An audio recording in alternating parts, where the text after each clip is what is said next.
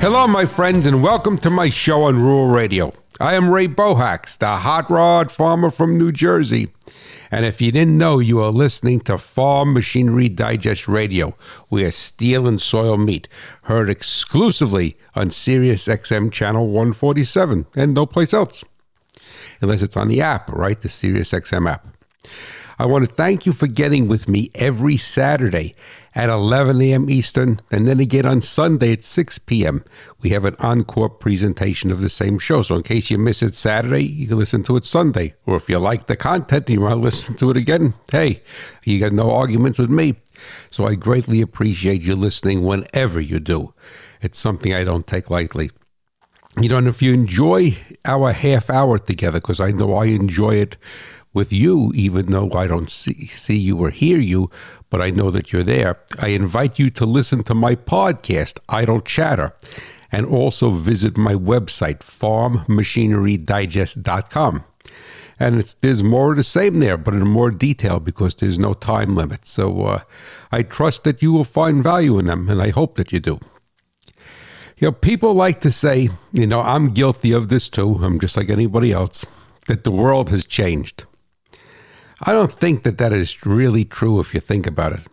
People have changed, but the world is still the same. I base this on the sun still rising in the east and setting in the west. A baby is still born the same way, and a seed germinates and emerges, emerges from the soil as it always did. Nothing there has changed. Something that did change, especially for anyone that has been a car guy your entire life as I have, is the fall introduction of the new models.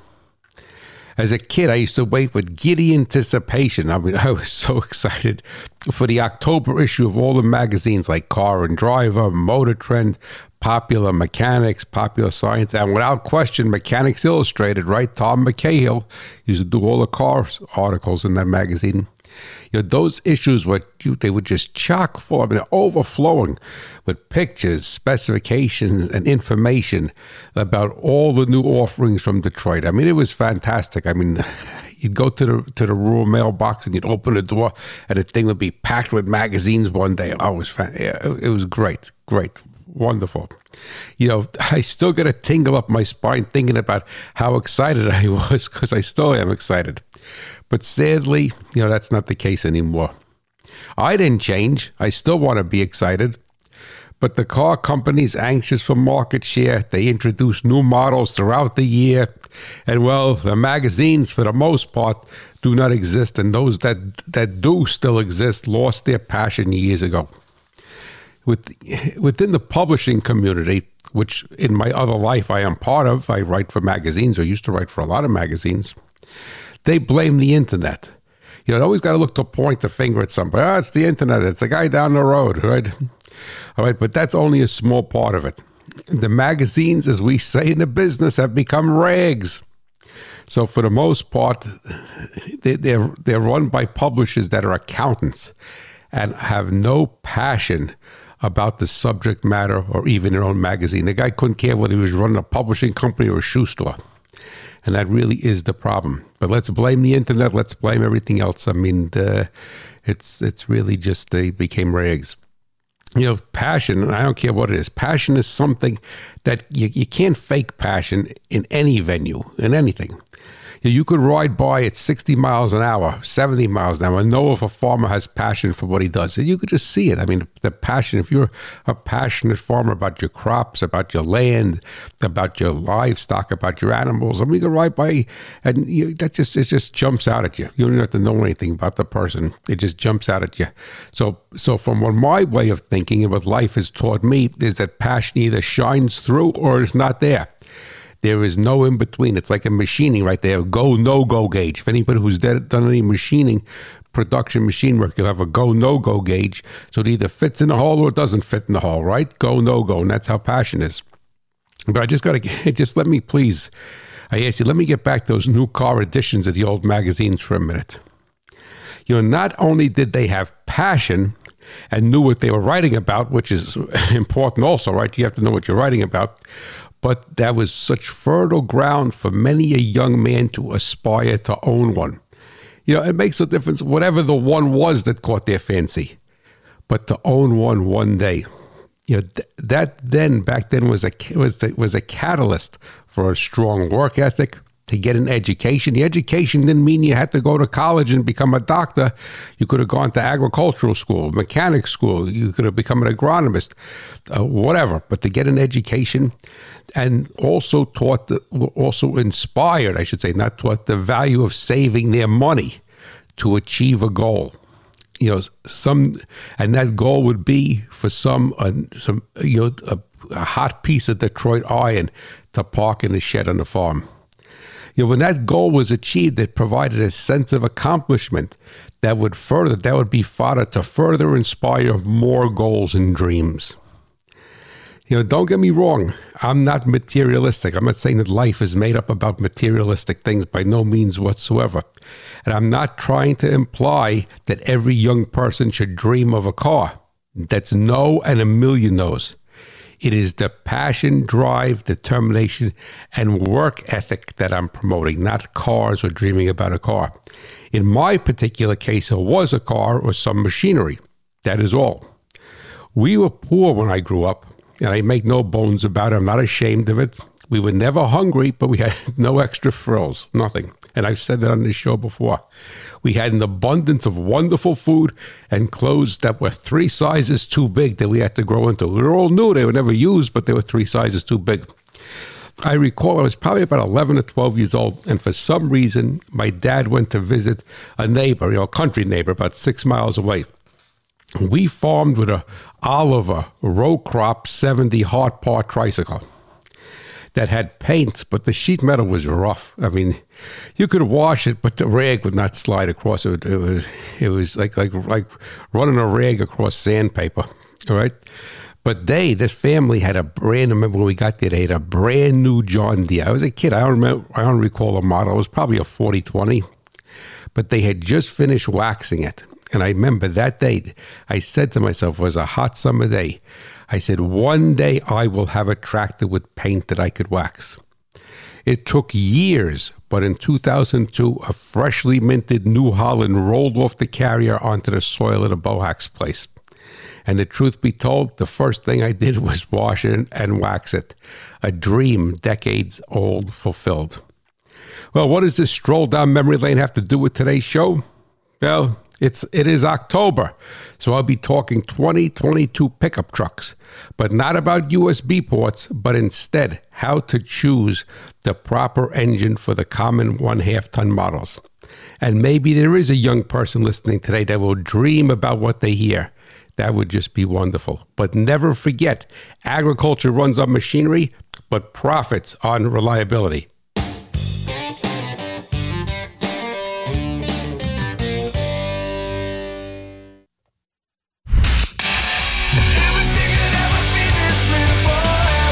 Jump into the pit with new face melting rock channels on the SiriusXM app. Guitar gods of the 90s play on lithium icons. Bang your head. With Tom Morello of Rage Against the Machine and Audioslave and his new channel, Heavy Metal Happy Hour. Crank it up with new channels, more choices, only on the SiriusXM app. Get outside and look inward. We're out and about, and I'm Scott Linden of RVTravel.com. Camping and RV travel are sometimes about finding ourselves once we've found the campsite. Looking for mental sustenance? You're in the right place, literally. Often, structured activities help. Hey, even those who meditate chant a mantra. So search out wild berries, find a butterfly bush, study that fisherman's tactics, find solace in a quiet meadow or collect the perfect kindling for your campfire. Inner peace? It's there for the finding when there is outdoors. I've got a ton more ideas at rvtravel.com. Check the out and about pages. See you there. And find everything for your little trailer at teardropshop.com. Hi, I'm Bob Phillips, and every week on Texas Country Reporter, we wind our way down the back roads, finding the places and the people that truly make Texas one of a kind. So hop in and travel with me every weekend at 10 a.m. Sunday on Rural Radio, Channel 147, exclusively on Sirius XM.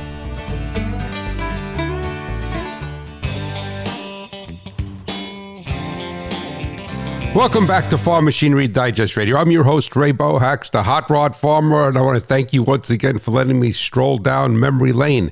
But as I said in today's show, we're going to be discussing because the magazines don't want to do it, the farm magazines, the car magazines don't want to do it.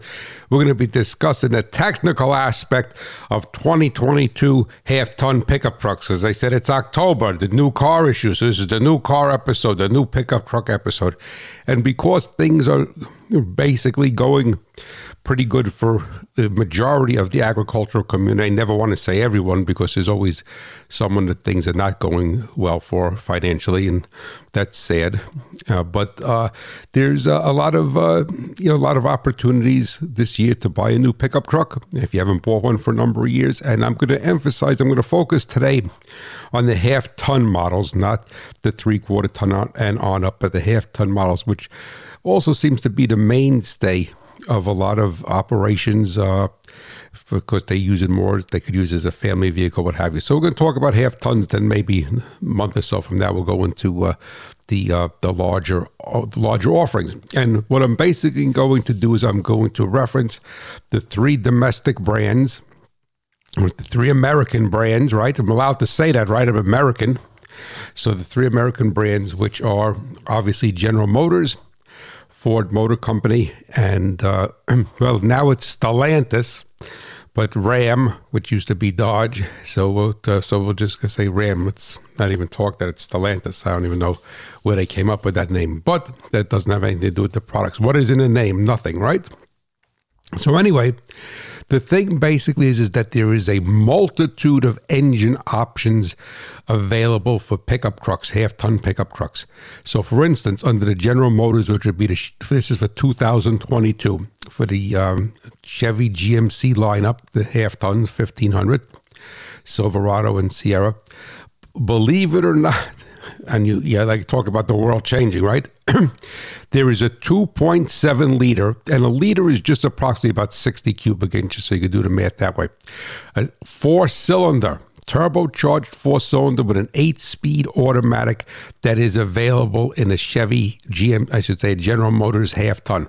The first time that there's a four cylinder engine, well, they had one, I think, last year but in a in a pickup truck, a half ton pickup truck, domestic pickup truck. But that is a little turbo motor. So that sucker produces 310 horsepower at 5,600 RPM and 420 pounds feet of torque at 3,000 RPM. So don't laugh at that little four cylinder. I mean, that could move some, do some work there in the farm. Now, the next engine up in a GM lineup is a 5.3 liter V8 with a 10 speed automatic. And that produces 355 horsepower at the same 5,600 RPM, but has 383 pounds feet of torque at 4,100 RPM. So now, you know, we could stop laughing because if you look at that little turbo four cylinder 2.7, that has 420 pounds feet of torque at 3,000 RPM and the 5.3 V8 has 383 at 4100 RPM. So that based upon those numbers, we don't have a graph on it that that little four cylinder is going to pull a load easier right down right right from a stop. Believe it or not, that turbo four cylinder and the 5.3 V8. And then we go up from there to a 6.2 liter V8 with a 10 speed automatic. And that has 420 horsepower at 5,600 RPM and 460 pounds feet of torque at 4,100 RPM. And the last engine option in the GM lineup of half ton pickup trucks is the excellent, excellent turbocharged inline diesel Duramax, mini baby Duramax 3 liter diesel.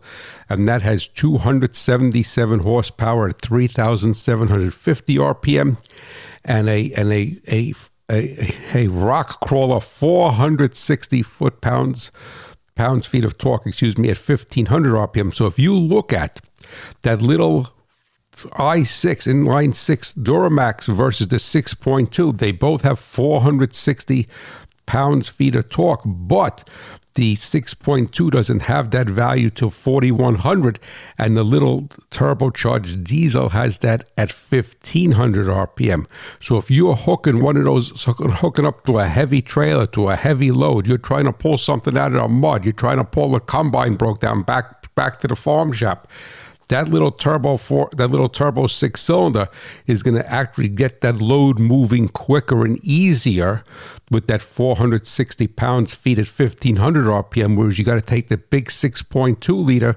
and wing that bad boy up to 4100 RPM to get the same torque.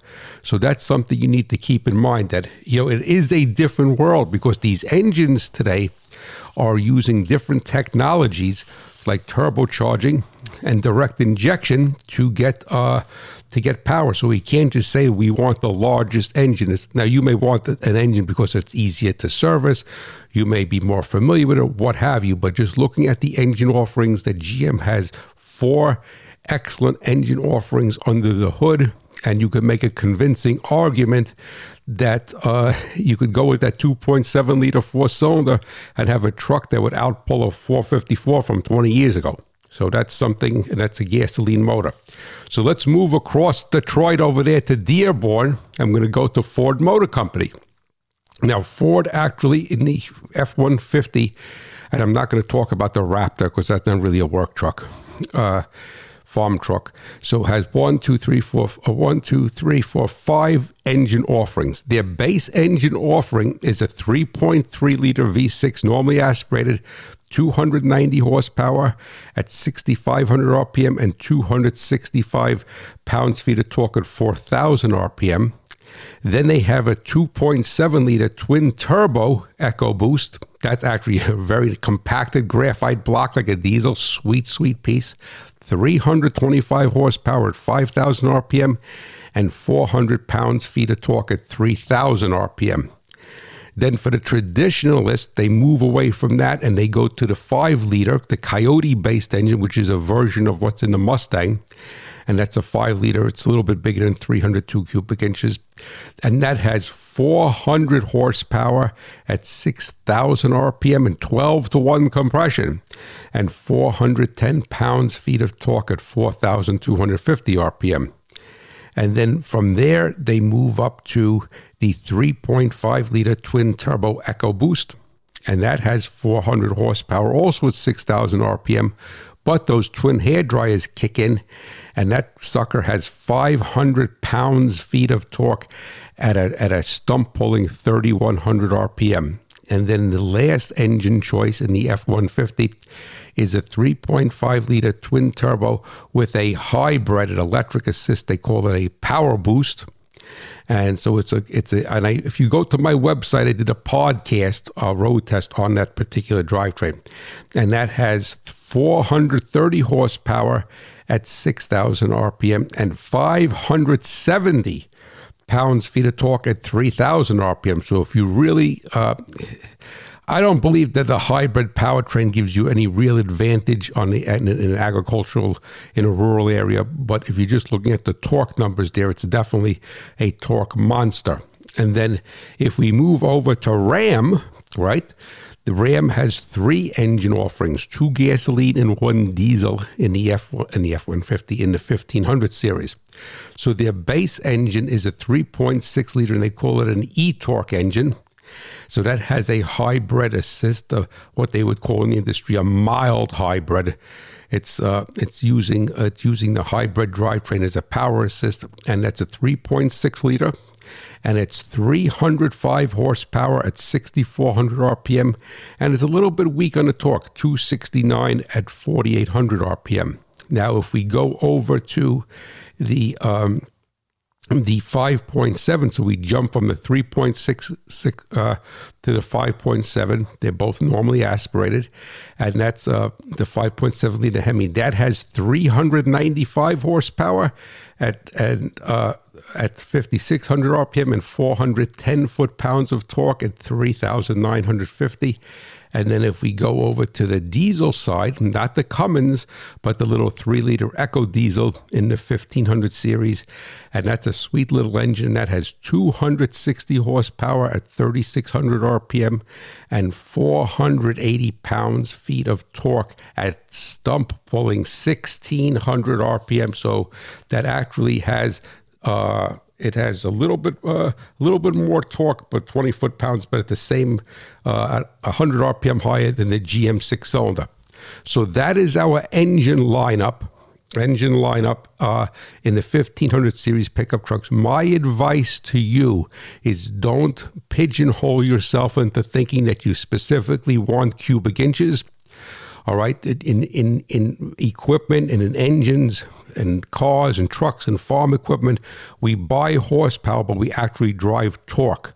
So if you are in the market for a new pickup truck, what I would basically do is a blindfold test and drive the different engine combinations and try to do it within the same body style. Because if you have a heavier truck, a four door versus a two door, or a four wheel drive versus a two wheel drive, what have you, try to get them in the same body style. And you may be very well surprised that that you don't know what's under the hood.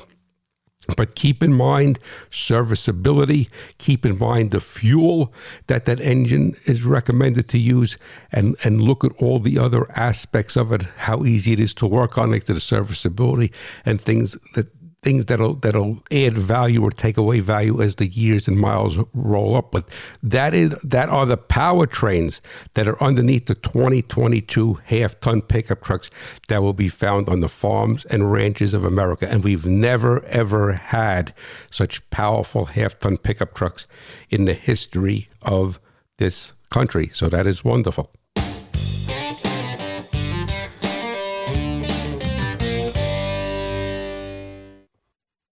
RFD TV brings the ag industry news you care about. A lot of producers really looked at the hope mm-hmm. of being able to get this deal done. Tailored forecasts for farmers and ranchers. You can see the pockets of red across Texas. That has become a problem. And going forward in time, we just don't have a lot of rainfall headed that way. Live, direct reports from the trading floor with expert market analysis. We have Oliver Sloup standing by, and he is with Blue Line Futures. Well, the, the outside markets are going to be the, the driving factor and the focal point in this week's trade. A focus on Washington ag policy. RFD TV's Emily Butt joins us from our Washington, D.C. News Bureau. The president reaffirms his commitment for rural America, supporting farmers through the pandemic. And live reports from across the nation. See lots of fun and exciting stories especially lots of hard work that goes into this. Stories you'll find only on RFD TV, celebrating our 20th year as rural America's most important network. Durango is proud to be the official boot of the NFR. Lightweight, tough, and unbelievably comfortable, Durango boots are designed for your Western life. Whether you're riding and roping, on the job, or on the town, Durango boots are built to stand up to whatever you put them through. Visit your local boot barn today to find your new favorite pair of boots.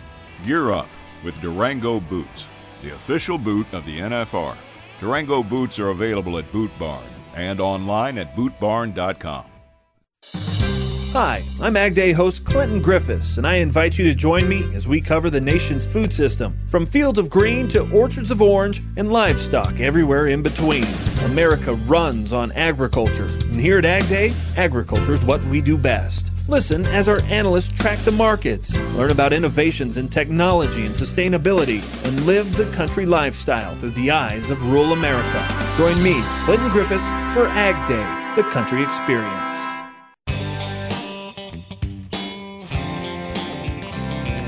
All right, I guess I got a little bit too excited uh, in the intro to show and shoot up a lot of time.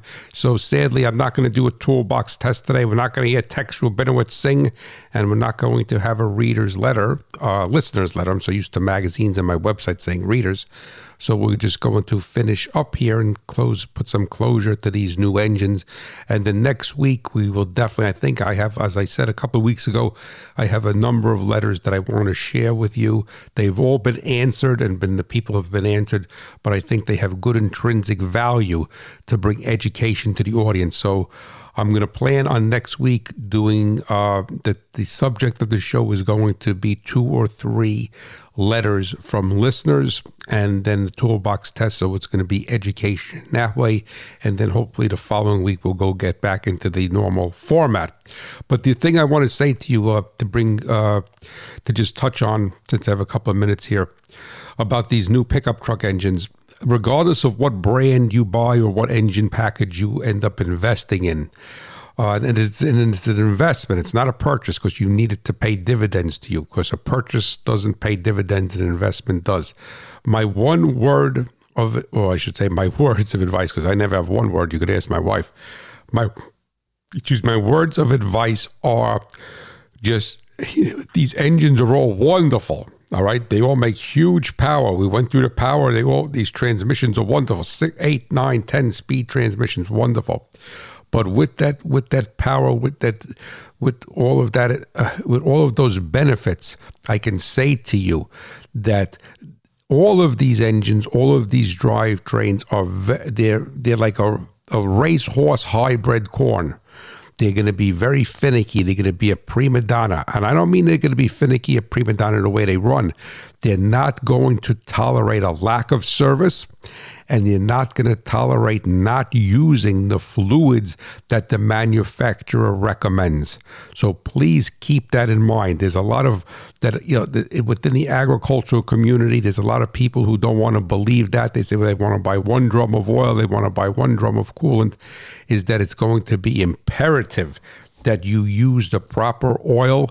And what I mean by the proper oil, it could be the brand that you want, but meets those specifications specifically. A lot of these engines are, and I didn't go through that because I don't want to belabor you with it, have direct injection. And uh, they have, some of them have direct and port injection, but also have direct injection. And with those engines, there's a phenomena called low speed pre ignition. And when the engine is warming up, light load, it'll actually take a ringland off the piston, and it's all based upon the oil, the sulfur, believe it or not, in the oil that is uh, that is detonating. So uh, just keep that in mind. Please use the proper oils, use the proper transmission fluid, the proper gas, everything they tell you in that, and then you know these things will be running forever. But because of the complexity of these drivetrains to get that power and to get that fuel economy out of it, that they're they're they're they're a fine-tuned machine and they're not going to be forgiving of a lack of maintenance. And when they break, they break expensively and they break hard. So listen, I just want to thank you so much for tuning in and know that the Hot Rod Farmer is pulling for you, the American farmer and rancher, and my beloved, beloved America. You have a blessed, blessed day and you be well. Take care. Bye bye.